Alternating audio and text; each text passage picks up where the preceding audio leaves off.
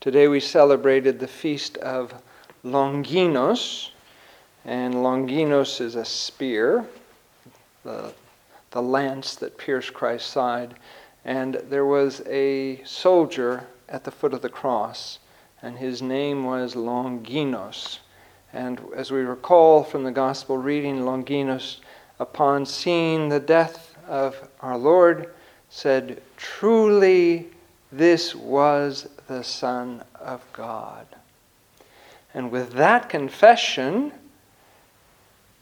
he took it to heart and he fled. He left the Roman army. He was a Roman soldier, and of course, this would mean he went AWOL, and that means that they would track him down and they would bring him to justice. Well, he fled to the desert and he lived there for several years until one day some soldiers came and came upon him and asked him if they knew of this person, Longinos. And of course he did, but he didn't tell them that. He said, I think I can help you. And they, he said, just stay here with me for a while, for a few days, and uh, I'll see what I can do. So they talked and they ate and they refreshed themselves through relaxation and conversation.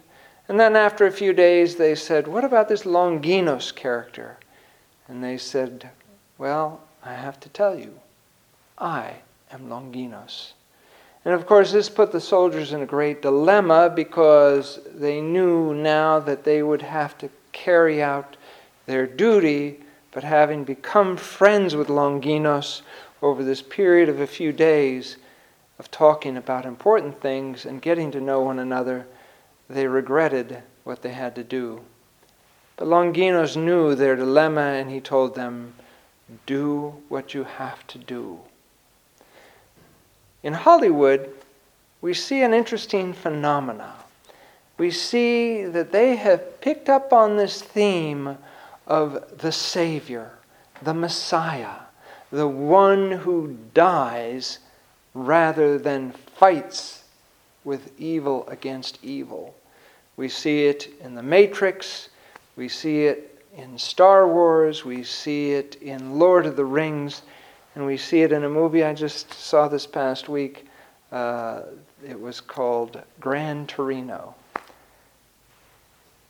And it's kind of clever, and you don't see it coming, but the solution to evil is not to fight it with evil. There's another way to have victory over evil. And they more or less follow the idea of Christ on the cross. That is, the one who lays down his life. In the case of Gran Torino, Clint Eastwood was in this uh, neighborhood that had been taken over by the Hmong people, but he just refused to leave. And of course, he was a bigot and against everybody and hated everybody. But you can't do that, just like the Roman soldiers who got to know Longinos by being neighbors. He began to get to know his neighbors and to stand up against the injustices that they were suffering from. And that is being tortured by a gang and beating up family members of the next door neighbors. So at first he tried to solve the problem with violence, but that didn't work. It only escalated the violence. So he decided there's only one way to do this to put these people out of this young boy's life that they're torturing, that they're being mean to.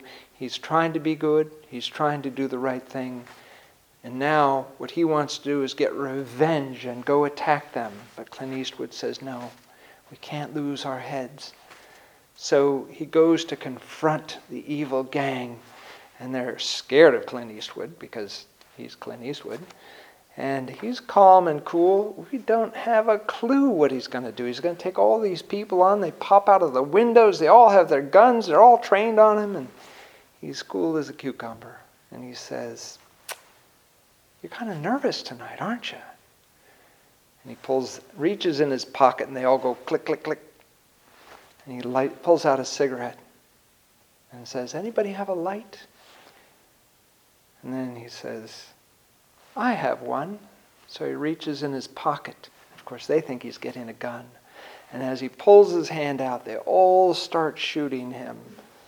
And he has in his hand a lighter in the end, not a gun. And all the neighborhood watches this happen. And so the police come and they arrest the whole gang and they get put away for life.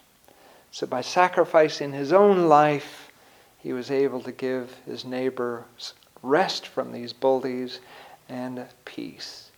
And it's that Messiah image when someone is filled with the Holy Spirit and we encounter evil, there's always a way to undo it. Tonight we'll be talking about the Holy Spirit at our parish council meeting and how does the Holy Spirit work and who is he and what is his mission in the church. And it's up to each one of us living a vital spiritual life to have that application. When confronted by evil, how are we going to apply it ourselves? How are we going to call upon the Holy Spirit? How are we going to behave so that evil does not have its victory? And in one fashion or another, it's the model of the cross. And we don't know how it applies in every situation, but we have to ask. And the Holy Spirit will show us and guide us and direct us and bring forth victory. The victory of the cross, which is the victory of love. In the name of the Father, and of the Son, and of the Holy Spirit. Amen.